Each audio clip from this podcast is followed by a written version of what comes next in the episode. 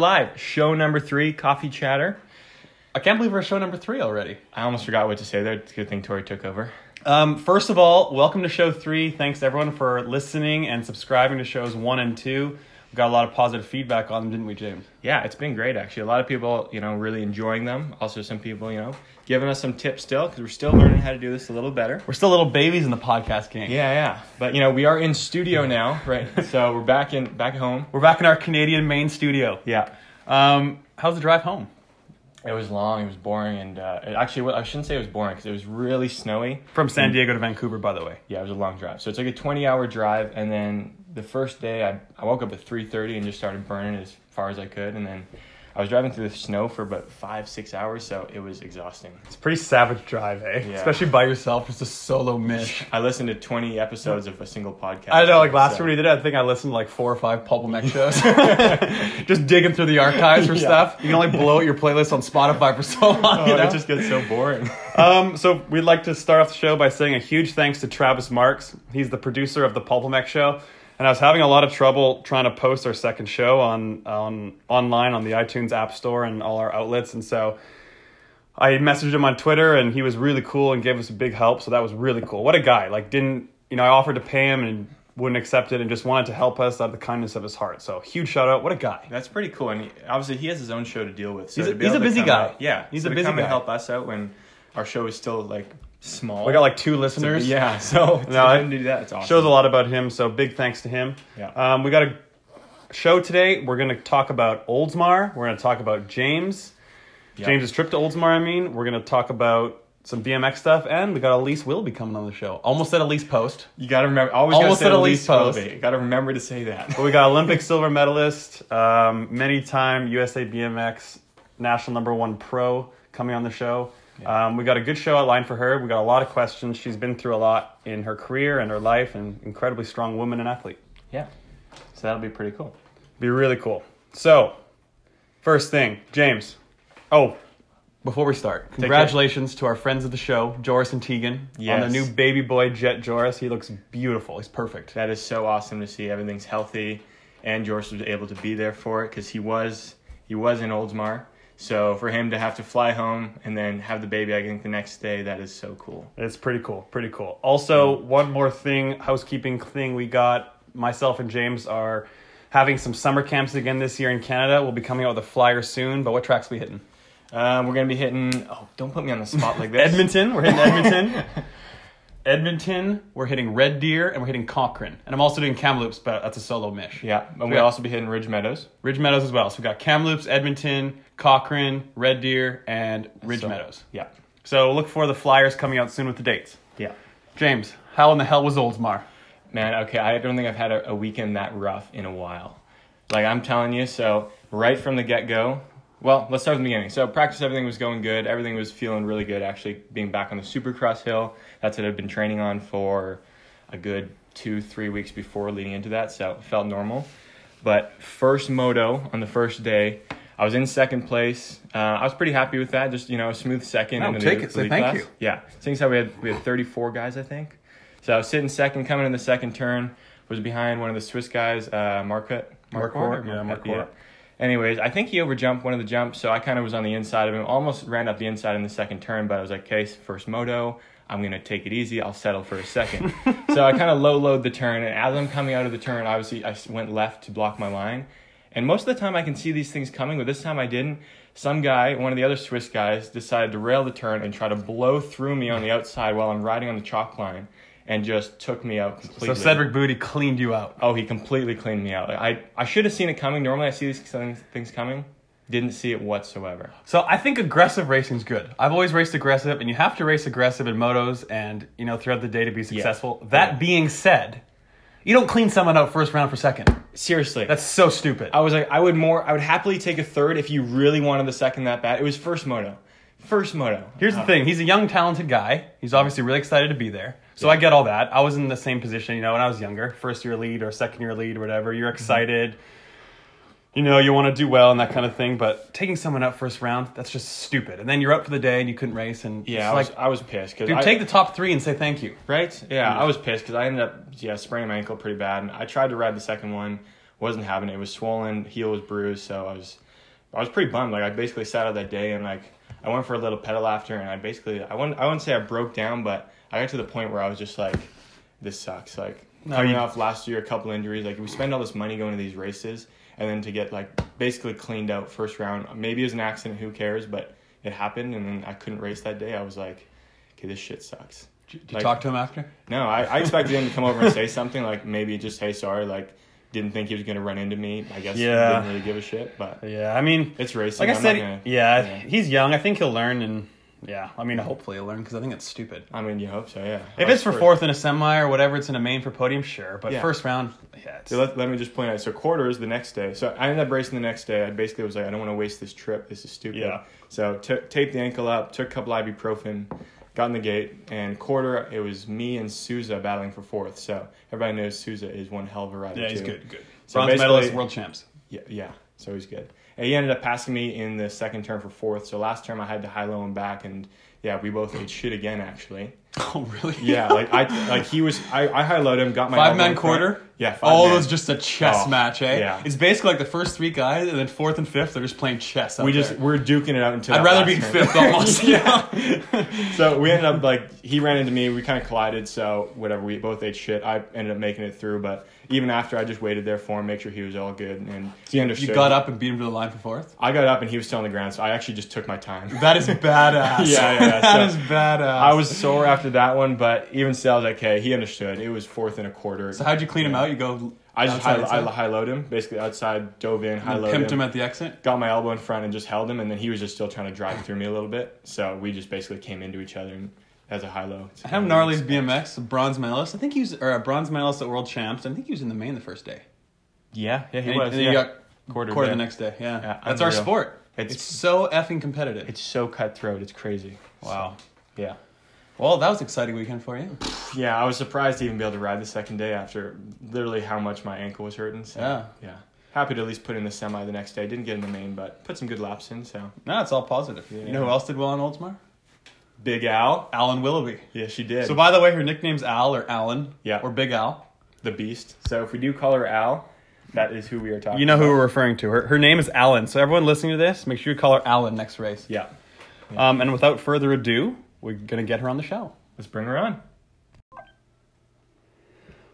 On the show, we have two time Olympian, Olympic, Olympic silver medalist, first person to sweep a USA BMX series last year, right? I think so. That's a big one. What right else, there. James?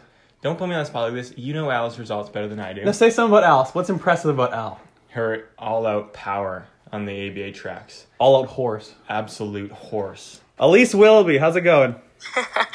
Hey guys, how are ya? Good, good, good. I'm uh, enjoying. Now that you guys are gone, the sun is back. So Why does it Oh, always good. happen? As soon as we leave San Diego, the sun comes down there. I don't know how you guys survive such harsh winters in SoCal.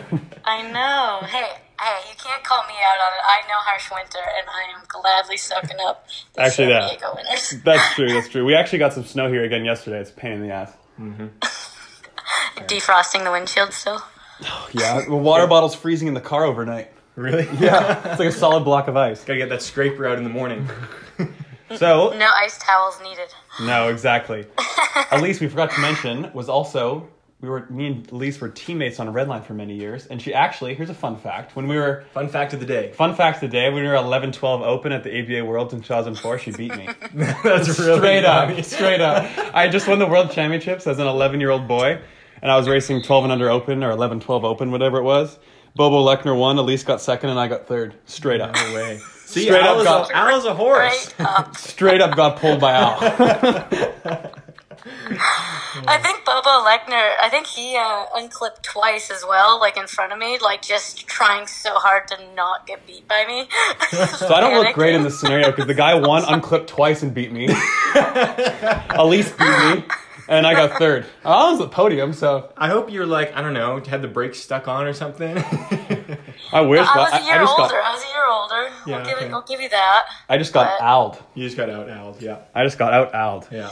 Al came to play that day. Yes, you did. So As we start things off here, we normally get going here. Al, we just wanted to uh, basically ask you how your off season was, what you worked on, and because clearly it was working well in the first two races of the year here. So, uh, how are things after Grands? Yeah, so we took a little time off as as you do after the grands, and we actually went down to Australia for a month, which was good and long overdue. Um, visit Sam's family and just a few other people, friends around there. Um, yeah, so that was really good, refreshing, and I didn't really get started again until probably around Christmas, I'd say. Um, doing some stuff. Slacker. I did do some F forty five classes with my sister in law. What is what is F? What's F forty five? Yeah. It's it's like a CrossFit kind of or functional training thing. They're like forty five two minute or an hour workouts that they do like all these stations, whatever. And I was like, oh well, you know, I, like for those first two weeks when we were down there, I wasn't really doing anything. I was like, oh, I can just try something with you and have some fun, right? Oh my gosh, I've never been so sore. I, I, I couldn't walk. It was terrible. So then I just like waited it out. I did two or three days in a row and then I just didn't do it again until it was time to train. But that is very hard for anyone who wants to try that. Um, but yeah, so we just, uh, yeah, we had some time off and like the last two years, I guess, 2016 and 17's off seasons, I'd had like obviously other stuff going on. 2016 with being in the hospitals and stuff, all that. And then 2017 with wedding planning, kitchen remodeling, you name it. Yeah, I just like took a long time in the off season to get going again. So it was really nice this year to, I guess, get back into it a little bit quicker and just kind of be able to focus on just you know the goal ahead um, and riding in the season and building off of what obviously was a pretty good year last year and um, yeah it's so far so good like you said. Um, i think still still building up for the year. Um, but it's starting starting pretty good. So I'm, I'm happy with where things are at and just trying to get a bit stronger and um, you know you name it trying to get everything better, every bit of the game, um, stronger, faster, better on the bike, all of it. But probably a little more emphasis on getting stronger this off season, I'd say, which I haven't done in a very long time. So that was something new and different and fun. Yeah. So get stronger. Do you mean like in the gym kind of thing? Yeah, just um, yeah. I'm small, obviously, as we all know, and just putting a bit of muscle mass on. I rely pretty heavily on. I've always been pretty I guess, athletic by nature and um, functionally strong, but um, just general getting getting a bit stronger in the gym and on the bike and just general muscle mass and trying to you know get some weight going down that hill. got to keep up. Little Al's got to put on some size. yeah. She's ripped. Would you say she's like? You know, I'm in there. so. You know how Raymond Vanderbiesen is like the ripped guy of the guy, like was the really shredded guy of males. Yeah, Al's it for women. Yeah. yeah, Al's it for Al's women. it for Yeah, women. Al's That's for what I was thinking. Well, So- thank you. I'm trying to be like that. That'd be goals. But um, on that note, hey, did you guys see that Roy um, Vandenberg, the I think it's Vandenberg, yeah, Yeah. got a world championship in track sprint? Did he really? Yeah, I just I didn't saw see that. that. that. was just like the other day, yesterday or something. Yeah, so he actually came out and visited us in Colorado when Sam was in the hospital, him and um, Ruby Heisman, and it was like nuts. His legs, like obviously he was always you know fast racing, but his legs were so big. Like they were unbelievable, and like everyone were in like a spinal cord injury rehab facility, and he's like going around with us and Sam in the like gym there, and just his muscles are bulging out of his jeans, and everyone is staring at him. Like, He's enormous. this person. yeah. He's an absolute um, savage. That guy. He's happy, huge. happy to see him doing good. No, that's that's really cool. I mean, he's obviously he had a lot of success in BMX, and it's cool to see him uh, be successful in track cycling. Um, so yeah, you coming off of obviously a very successful season last year, winning all your ABA races or USA BMX races, I should say, and having a successful last two seasons. How is it to stay motivated after after winning so much? Does it help you, or is it is it tough to um, kind of stay motivated towards maybe winning the same races, or maybe just talk a little on that? Yeah, um, actually just got asked this in Oldsmar too. Um, but I feel like the I'm motivated by just trying to be better. Like I keep, I know there's more in the tank, and like I don't feel I've reached my potential as an athlete or BMX racer yet. So like, it's it's just motivating to try and chase that and see those little gains. And with um, so I worked with Sean Dwight for obviously a number of years, um, and kind of got my elite career started with him and the specific BMX training and mentality, all those things, and grew as a rider. Moving up to San Diego, got better at my bike, but then like since Rio, um, obviously things changed, and now Sam's been coaching me, and obviously that's a motivation in itself, just having you know him to I've trained alongside of him, but to just have him like completely in my corner and like paying attention to every detail and like I just see how much time and energy and effort goes into it, and you want to give that back. So it's a real you know team effort, and um, so that's motivating as well as like like I said, trying to chase that potential and just like when I keep seeing gains and growth every day at training, it's like you know why why can't this keep getting better on the racetrack? You know, I, I getting older. It should probably be going downhill, but it's getting better. so it's um, I can't complain there, and it's, it's just motivating to try to chase that potential and try to just be more consistent on the you know international scene. I'm going to do a bit more of that again um, this year. Um, but yeah, I guess yeah, I just like to race, and I'm always motivated. Every time I get in the gate, I want to win, and I try to you know do everything every day to be better than the other day in training, and just, I'm just motivated by constantly improving. I guess. That's right on. That's cool. You're like a fine wine now. You're just getting better with age. You're a fine wine. I'd like to think that, but you know, whatever helps you sleep at night, Yeah. right? But speaking about uh, Sam being your coach now, how is that relationship as like him being your husband, but also your coach? How does that work between you two? Yeah, so I mean, we got it as a couple in general, being like a BMX couple, you know, seeing each other all day, every day, doing everything together. Like, do you get sick of each other? But now it's like even more intertwined than ever, and it's yeah, it's great. Like, we're we have to be conscious of like switching the hat. Like, okay, th- uh, is this husband Sam talking or coach Sam talking? Uh, like, you know, maybe is he a little we might bicker a little more about little, little stuff than your average coach athlete relationship, but it's all yeah. I I don't know. I've never felt more of a team environment, like knowing someone's that invested in your, you know, my win is his win and vice versa.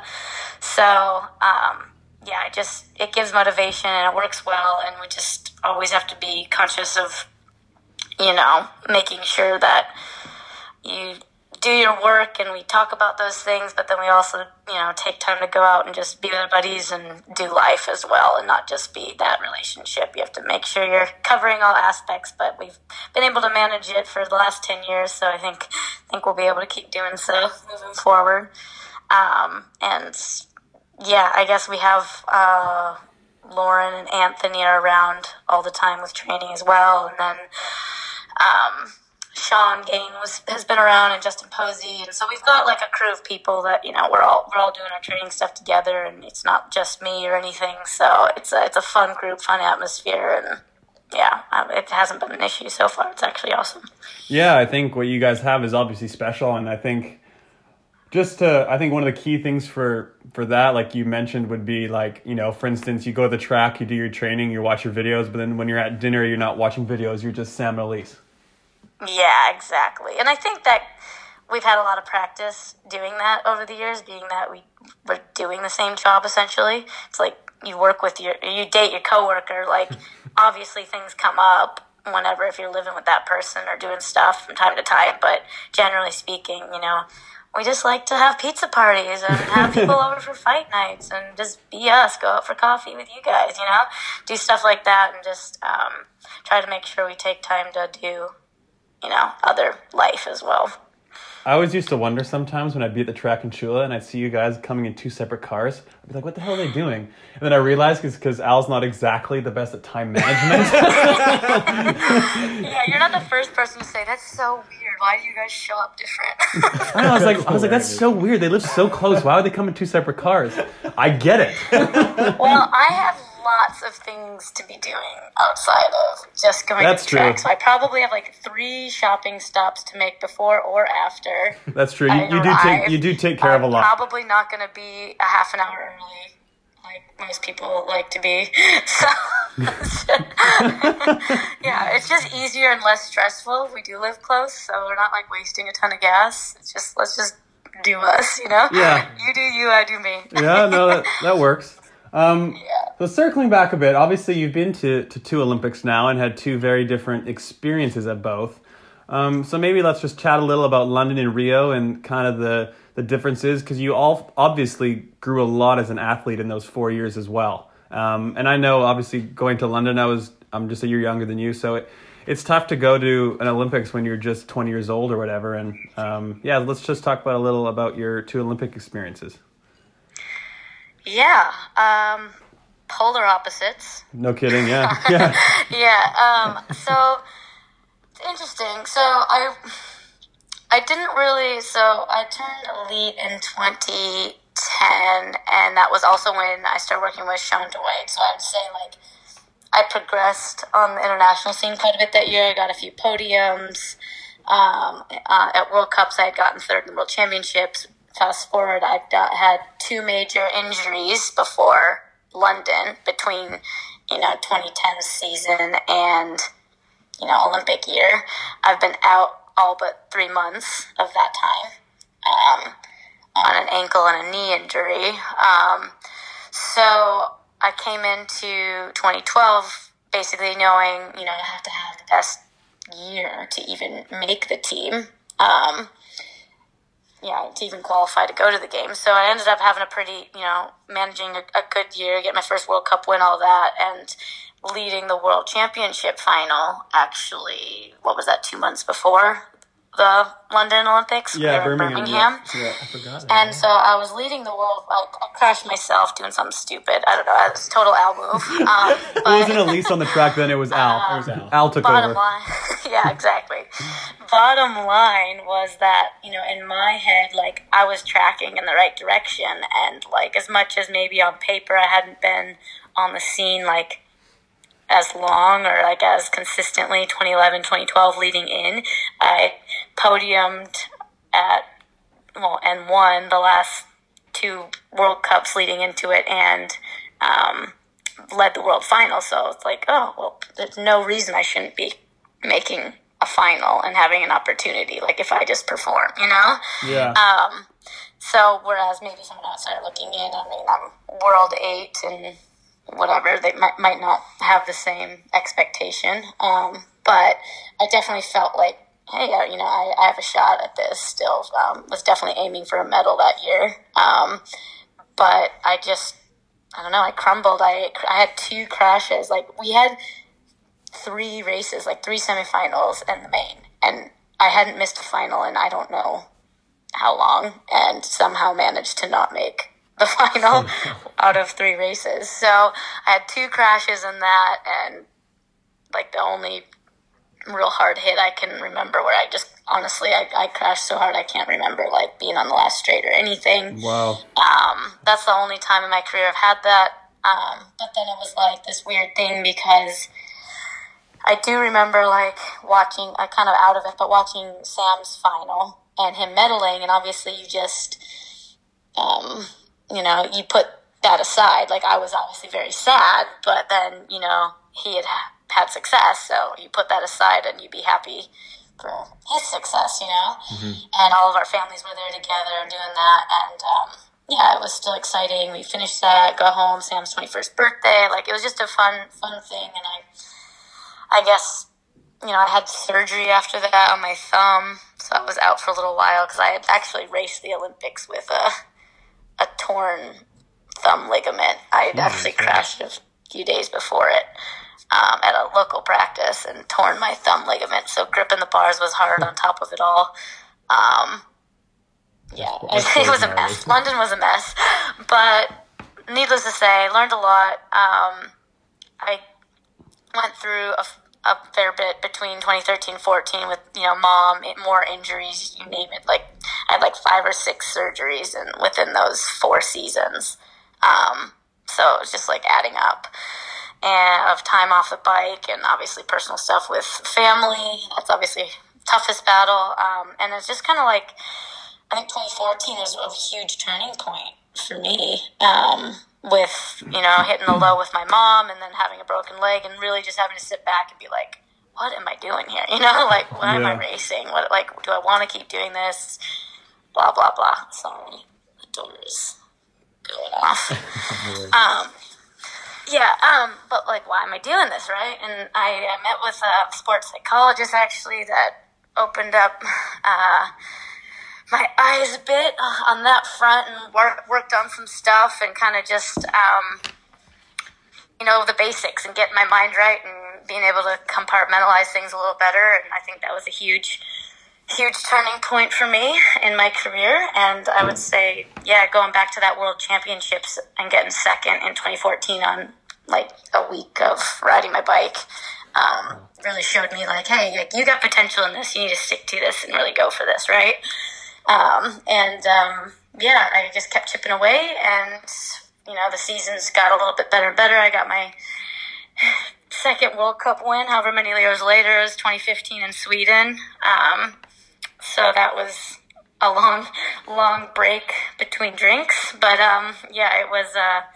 yeah, back on track, I guess, and able to stay healthy. And so 2015 and 16 just kept building and more and more consistent. And went into 2016 having been way more consistent podium wise internationally, top top three pretty much all the time, and um, I guess yeah, I just prepared better, knew what I was getting into. It's like you said, Tori, like when you first go, it's like night and day difference of what to expect. You go into it, it's overwhelming the first time around, like a lot of people just don't rise to the occasion. Um, and I feel like going into Rio, you just knew what you're getting into more. I just chipped away through the, um, I guess, was it qualifying process and just did what I needed to do and focused on the goals and did the day like any other day and was able to come out with a medal uh, in second. So, and um, I was, you know, obviously chasing a gold one, but it was a good day racing, um, and I was happy with coming out um, without a crash and finishing the race. I was like flashbacks of all these other races crashing down the last straight, and I was just like, "Gosh, I'm so glad I just finished that one," and uh, and ended up on the podium. And um, yeah, from there, it's yeah, rest history. Yeah, I just want to circle back around too. I think it's crazy how many competitors in our sport or other sports have these injuries that you really have no clue about. And Yeah. you just basically we talked to Anthony last week and we found out about his collarbone and now hearing about your thumb in London and then all the other injuries you had to go through.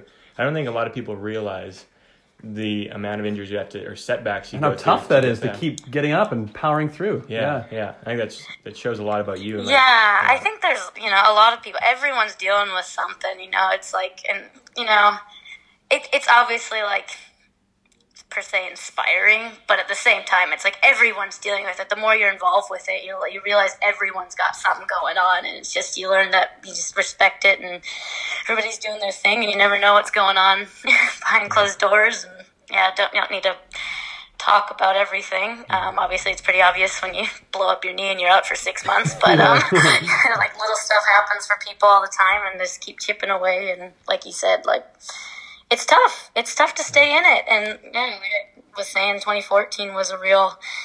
Well, that was I think the fourth or fourth or fifth surgery I'd had, and plus put my mom passing away in that was a couple years, and I was just like, yeah. You have to really dig deep and decide what you want to do, I think, and whether you're willing to put it on the line anymore or not, because you can't get in the gate not willing to give it your all, because that's when stuff goes wrong. So you have to just decide where you're at mentally, I think, and, and be all in.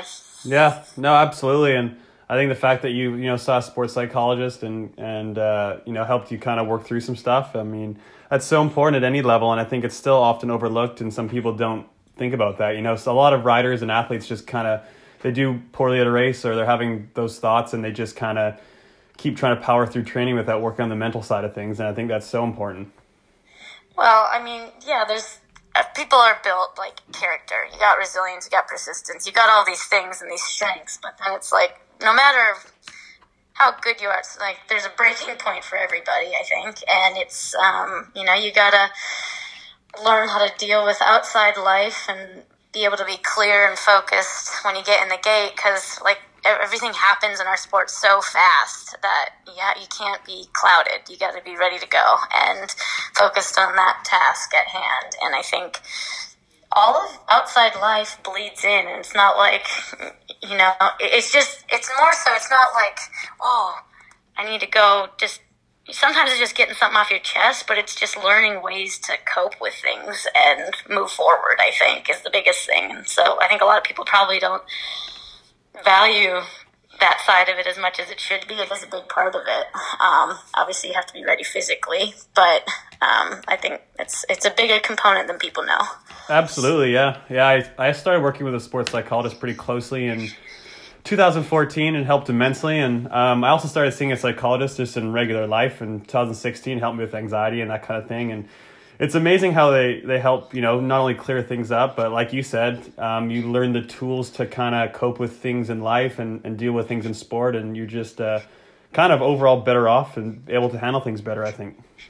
Yeah. And like, obviously, the more you go through stuff, like we were talking about with injuries, I think you just start to just keep things in perspective. I think you know losing my mom and all that was a big part of just gaining some um, perspective on life in general, and um, just making the most of it and the opportunities that are presented.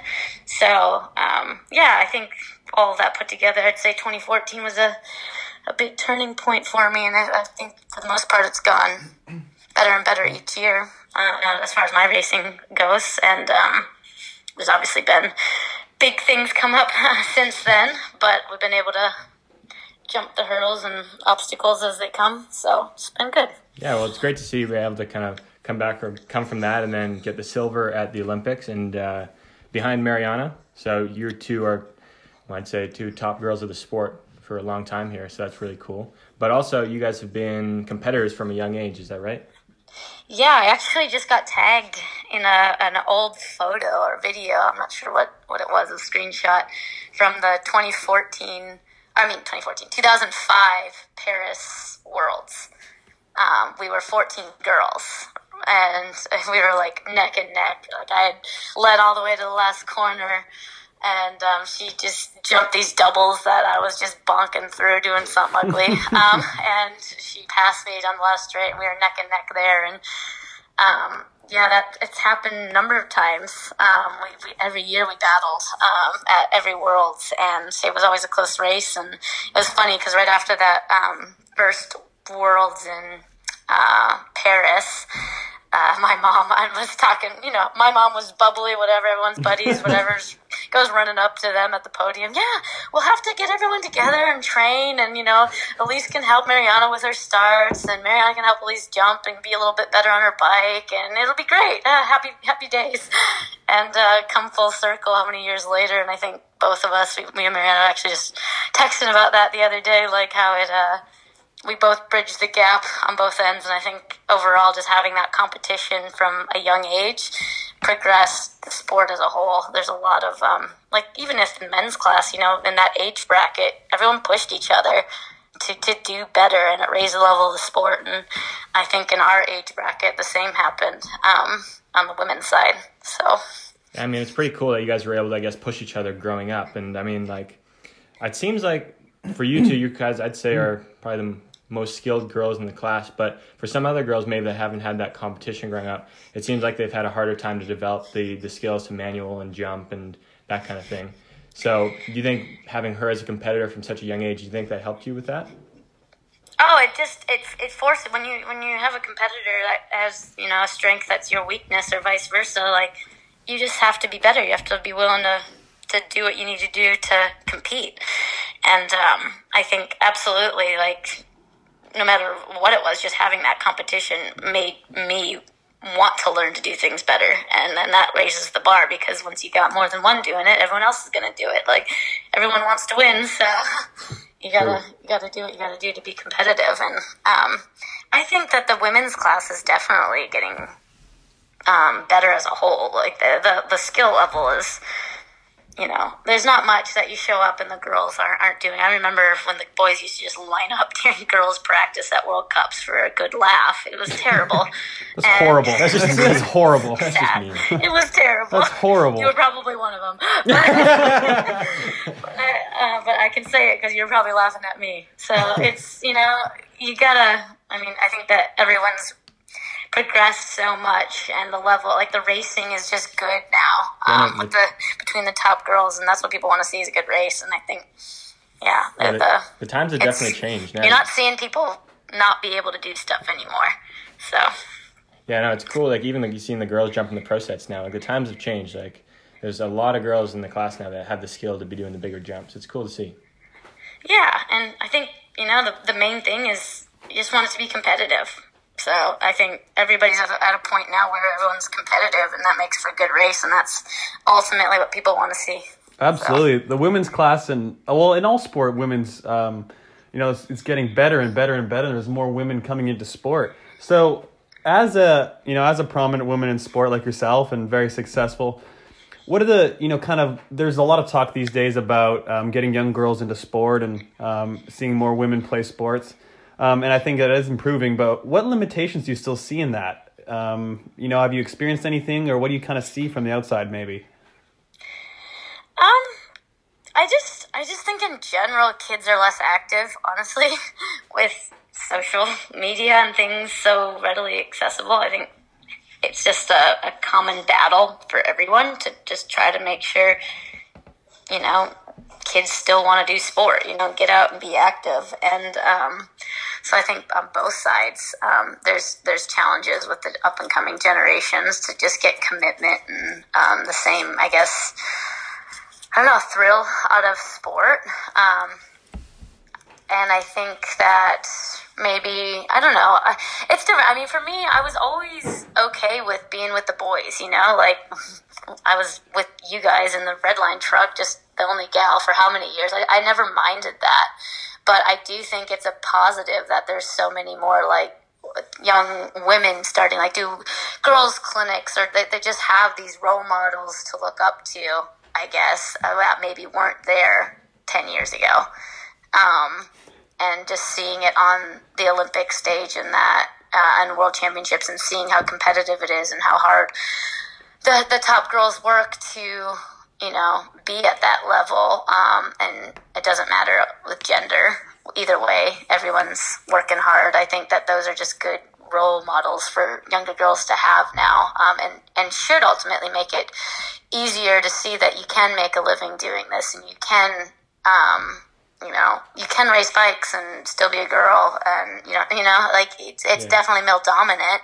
and you got to be tough and there's a certain amount of aggression and competitiveness that you have to have to race.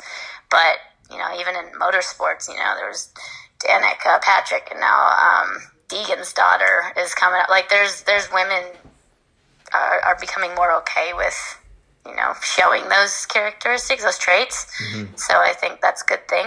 Um, but I don't, I don't even remember the question where we're going. But yeah, girls are. Yeah, You- you answered it's, it. It's You getting answered better, it. but it's just hard in general. You want to make sure kids are willing to put in the time and effort, and um, it doesn't just happen overnight. And it, it is hard. Um, the numbers aren't probably ever going to be the same between men and women Yeah. um, in BMX. It probably just isn't, but you can make the depth better, and I think it's hard. You, it's it's really hard to. I mean, the sport as a whole on the the pay side of things is hard, um, but when the say you know, men, male or female. I, I don't want to just make this just female. It's hard for everybody. Um, but like, I just think it's hard. Like, how can girls or women try to make a living at it if they can't? You know, there's a, a number of us that are able to make this a career in our job, and unless they can do that, how can they compete or how can they if it's not their full time gig? But if it's not their full time gig, are they going to make any money at it? You know what I mean? It's just hard. Like it's this weird, vicious cycle that it's like you gotta. I see where the equality in pay and things needs to happen just to provide the opportunity for it to even grow. You know. Yeah. Um, but I understand the male side of it as well because the numbers aren't the same. Yeah. So Yeah, like I, I'm a believer in equal pay, but at the same time, I also believe that when it comes to races, it's hard to see so many guys in a class and then unfortunately have a a such smaller women's class that weekend get the equal pay. Like it's tough to see because obviously you want the best for both, but at the same time there's so much competition on our sport right now on the male side versus the female. We're still trying to build the female side, I think. Yeah, a hundred percent. I, I just I, I think that um, you know, we got cuts too, even with the everything that's been going on the last few years. Um, no one, everyone thinks we got this raise, but really they just cut everybody. Yeah. so, but um, the it, there has to be room for opportunity. But I still stand by. I think when a great system is by by numbers, like there should be a base rate Yeah. that's you know is plausible, feasible for people to be able to do this. Yeah. Um, but then, you know, if men have quarters or X amount of numbers, they should get that pay. But then, say somewhere like Atlanta, the women had more riders, then you should get more pay. You know, like Yeah. it's just, it should be on a number system when it comes back to that, I think, Yeah. to be fair. Um, No, I completely, I completely agree with your what you're saying. I think there should be like a kind of a base pay, for instance, for the class, and then Mm-hmm. maybe like if you have 30 riders, you get X amount, 60 you get X amount, 100 you get X amount, and I think that's how it was. yeah, I think that's probably the best way to do it, honestly. And I mean, I fair enough if, if the women. Sorry, sorry to cut you off, James. if fine. the if the women have you know more riders, then they should get paid more. You know, Exactly. like they should get paid more if they do more laps, and I think that'd be the fairest way to do it. Totally. I am a full believer on that. Yeah. Yeah. and I like I hear the argument all the time about um you know like well when they ride the same track then they get paid the same or you know Yeah, I don't- I don't you know, necessarily agree with that there is standpoint, physical no. differences Yeah, not, I, don't you- agree with that have standpoint. to understand that, and we are racing the same track for the most part. Mm-hmm. Um, there's certain things that they don't do because you put eight women wide. You know, the person in sixth or seventh probably is not going fast enough to do that. Maybe the first two are, but Yeah. but uh, you know, it's it's it's a yeah. There's physical differences, and I think the ultimate thing we have to remember is that we want good racing, and as long as it's good racing, um, yeah, that's that's what people want to watch. So Yeah, I agree. I just like to make a point in Oldsmar, I think, or actually Phoenix as well. One of the most exciting classes was the junior women's class. There was like the group of five or six that were literally in a ball the whole track. It was exciting. it was exciting. yeah, I mean they're just going for it. Yeah, so yeah, It, there's yeah, it, there's improvement coming. There's more. You know, like that, you see a class of girls all pushing each other. We were talking about earlier. I think that when you have that level of competition between people, it just it's healthy um, for the sport and the progression of it. And um, you do what you got to do to win, and you you know they'll jump or manual or get faster, whatever they got to do, and um, the sport will just continue to evolve and get better. And yeah, I um I don't know. It's a whole it's a whole nother uh, agenda to talk about all the pay stuff, but Yeah, it is. It's um Yeah, yeah. know. I think the women's side is definitely improving, and the racing's getting better. For sure, I think we're in agreement about that. Yeah, I don't necessarily, I don't agree with when guys say it's because we ride a different track. I don't think that's that's not a reason. No, No, no, no, I agree with that. no. Um, so Speaking about pay, besides racing, you like, I know you, you'd like to be, uh, you know, involved in some philan- philanthropic uh, ventures. So uh, let's talk a little about your charity. You have a race for MS every year, I believe, in St. Cloud. Yeah, so I hosted what was it, seven or eight years in a row? Twenty. Gosh, what was the first year? 2011 or 2010? I think 2011 through 2016. I haven't had one again since 2016. Um, I'm open to. Uh, I'm thinking about a few other things about how to other opportunities, I guess, with all that stuff and ways to give back. Um, but it's been an awesome venture, and it kind of aligns with the new stuff I want to do as well. I had a a coach in gymnastics that inspired me, I guess. She um, went from like choreographing routines and showing them to us to in a wheelchair within a year and a half from MS and just seeing the toll on the family and, you know, the, just the whole being a part of the whole process of it and seeing seeing how you know neurological diseases affect people not just ms but in general um, it was yeah eye opening and i wanted to do something to give back so we started the it was just small scale with uh, my my family's track in Minnesota, um, in St. Cloud at Pineview Park, and just started as like a day event where it was a charity race, kind of similar, I guess, to like the Race for Life they do in USA BMX with leukemia stuff, but it's more it's more geared around race entry fees and um, having pros all donated memorabilia and things that they auctioned off. And it started as just like the race event in 2011 and we raised like a little over five grand that day to now the last couple years we did it we were raising over 20 grand a year so i think we're upwards of 90 something thousand that we donated to ms society Wow. um, which is awesome. Um, and it was just growing every year. And I definitely want to build off of that and still work with the neurological diseases and, and do something. It's just I might broaden the spectrum a little bit um, than just MS, or I, I, I'm I'm still thinking. But um, it's been a really really cool process to to do all that, and I guess organize the events from start to finish and get the support from um, obviously the other pros within our sport and kind of making a ordeal an event of it that people know they can get goods off of the pros they want um, every year at our at our event um, because we do it globally now with the online auctions um, and like obviously the the we started the 5k to be able to include people from outside of BMX, um, so they could run, walk, crawl, whatever, ride bikes, and we do that at the event usually before the racing starts, and that's been a cool addition. We tried a golf tournament one year. Um, people love golf, so there's I'm in. A, a I'm lot in. I'm in. I'll be there. That we've done, and it's been fun. Right on. No, I think that's awesome what you're doing, and there's really I get I don't think anybody else in our sport kind of doing No, it's not like that. not many people doing it. I don't think, and um, I think it's really cool you're doing that. It's it's good to give back, you know, especially once you get to a certain point in, in your career, you, you realize that um, it's it's nice to give back. It's not just about us, you know. Yeah.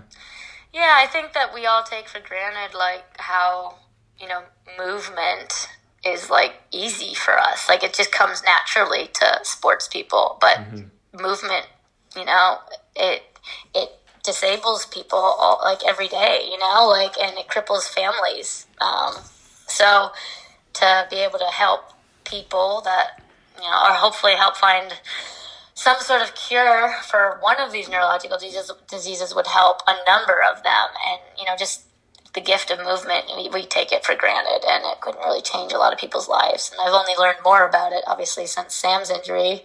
Um, and it's just, yeah, you want to do what you can to help. For sure, it's very sad when, when people can't, you know, move the way they want to do, whether it's through MS or an accident or you know whatever. And like you said, we, we do take it for granted because obviously our bodies are instruments. And um, I'm an ambassador for Active for Life in, in Canada, and they their whole uh, thing is about getting kids physically literate at a young age and, and active for their entire life. And I think it's over, often overlooked these days with uh, so much technology and that kind of stuff. Like I remember growing up, we used to just go outside and play tag until it was dark out, you know. And you don't see a ton of kids playing these days, so I think that's uh, that's really important. Yeah, and I think just to make kids like we're in such a kid-oriented sport, and so if you can make k- kids aware of this stuff, because I, I hate to say it, but kids can be so cruel if they're not like you know shown that people are different, you know, and um, so I think it's just good to open everybody's eyes to to the different things that are going on Yeah, right a young on. age. Right on. Well, moving on to uh, I guess a lighter topic. This is our next segment of the show. The quick shot questions. So Al, we got a bunch of questions from fans wanting to know stuff about you, and also we came up with a few ourselves. So they're called quick shot questions. So you answer just short answer, really. Yeah. Like just quick answer it can be a word, a sentence. I'm not good with this. I'm long-winded. Okay, here we go. It'll be a good challenge. All right. So I'll start us off here. This one's from Dallas Mountain Bike. Are you racing the World Cups this year? yes. that was short. You did. So you're doing great, Al. You're doing great. Yes, no, maybe. Those are my answers. Sticking to them. what was the funnest thing about being on Team Redline? uh, truck talk. Ooh, yeah. Truck That, that was good. that was good. What happens in the truck stays in the truck. Oh, that's good. All right. This one's from Sylvan Andre BMX. No, Sylvan. Uh, how many USA BMX races did you not win in the last two seasons? Oh, uh, I know This is well, a tough last one. I don't know. I'm, I'm disliking Alise more and more. Sorry, I I didn't win in uh, early 2017. I, I had a bunch of crashes and stuff, so I basically I've had a lot of wins since April 2017 through now. Unreal. Yeah, that's- Unreal. that's fantastic. that's good. All right, this one's from uh, at T Nighthawk 49. how was your? How was your diet when you were a teenager? Oh, I had broccoli every day. I had. Don't lie to us, Al.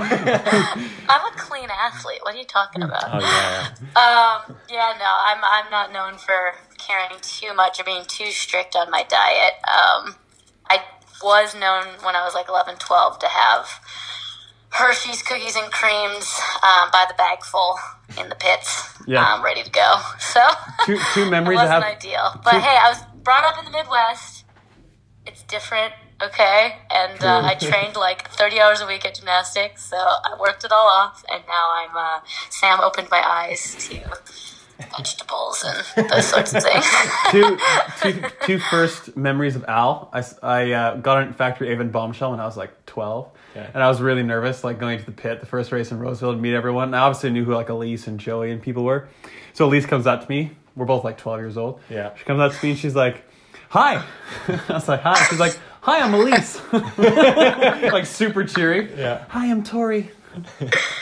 And then I remember I remember Al eating Hershey's cookies and cream in Reno by the handful. and I always, like, I don't know, maybe I was onto the cramping thing at a young age because I always, even at gymnastics, if I got a 9.0 or higher or I was at the track, I always got the whole deal pic- pickles. always. Gotta have your pickles it if was you my- Now we're all doing that now. You're on, you were onto it early. Yeah. Yes. All right. Next question uh, from Simone Christensen, two ten. What are your future plans after BMX? Ooh, good question. So I used to want to be a PT, like physical therapist, but I'm just getting older and older, and going back to school for ten years gets harder and harder to think about. So um, now the latest is I think I want to do something with like event planning kind of stuff. Cool. So Cool. yeah, You put on great parties, so that makes sense. Yeah, great parties. Yeah. great snacks. Great, great, snacks. snacks. All right. Would you rather try the first jump on a supercross track opposite foot forward, or on a road, or on a road bike? Oh my god, definitely opposite foot forward. Road bike, you're going right over the bars. Oh, you are just. Oh, you were gonna taco the wheel. they might fold at the bottom. I think you would just pump to the tranny and just blow the, the wheels through. oh no. Oh, classic. All right, next one from 247 underscore Tristan Stacy. How long have you been riding a bike slash racing BMX? I started when I was six, so 22, three years, something like that. Oh my god, I'm old. You're an old woman. I am. I had my 28th birthday. So, what's your dream career outside of BMX? If you could do anything. Oh, oh, dream career. Well, if I could be like a different athlete, I think I'd want to, like looking back, I, I wish I could be, wish I was taller, I wish I was a baller. Um, I wish I could play. Wish I was tall. Um, but I don't think that was ever in the cards for a 5'2 Alise. Um, Oh. All right, this one's from Joshua Sterling. Uh, will you be getting a new GW soon? And I guess he's saying if you're getting a new one, which color? What kind of color GW are you getting? Oh, I'm open to suggestions on this. Tag Ooh. me. Tell me what you think I should get. But yes, I will be getting new GW soon. You hear that, Josh? Josh, you can start, you know, sending your colors into her now. Yes, give me ideas. I, it's so hard to be original now. Yeah, I know, because it's all been done. Yeah. Yeah, I like simple. I like simple. yeah, that's fair. Um, so if you had a time machine and you could change the past about one race, or you could do one race over, or have one race back, kind of thing, which one would it be? Oh, oh God, there's so many. um, um, that's a tough call between. I think Zolder, Oh yeah, Belgium, I didn't even think of that one. Yeah, and I'm kind of getting a redo. So Fair enough, yeah. What are you talking about? We, we, we never race at Zolder. No, that's the first time we're ever gonna go there. Yeah, we year. never race at Zolder. Oh, weird. I haven't been there since that. Lucky. Yeah, we go there like two times a year to race. Yeah, but no, that race, I couldn't. I mean, when I look back at that, that was just the like. Do you remember?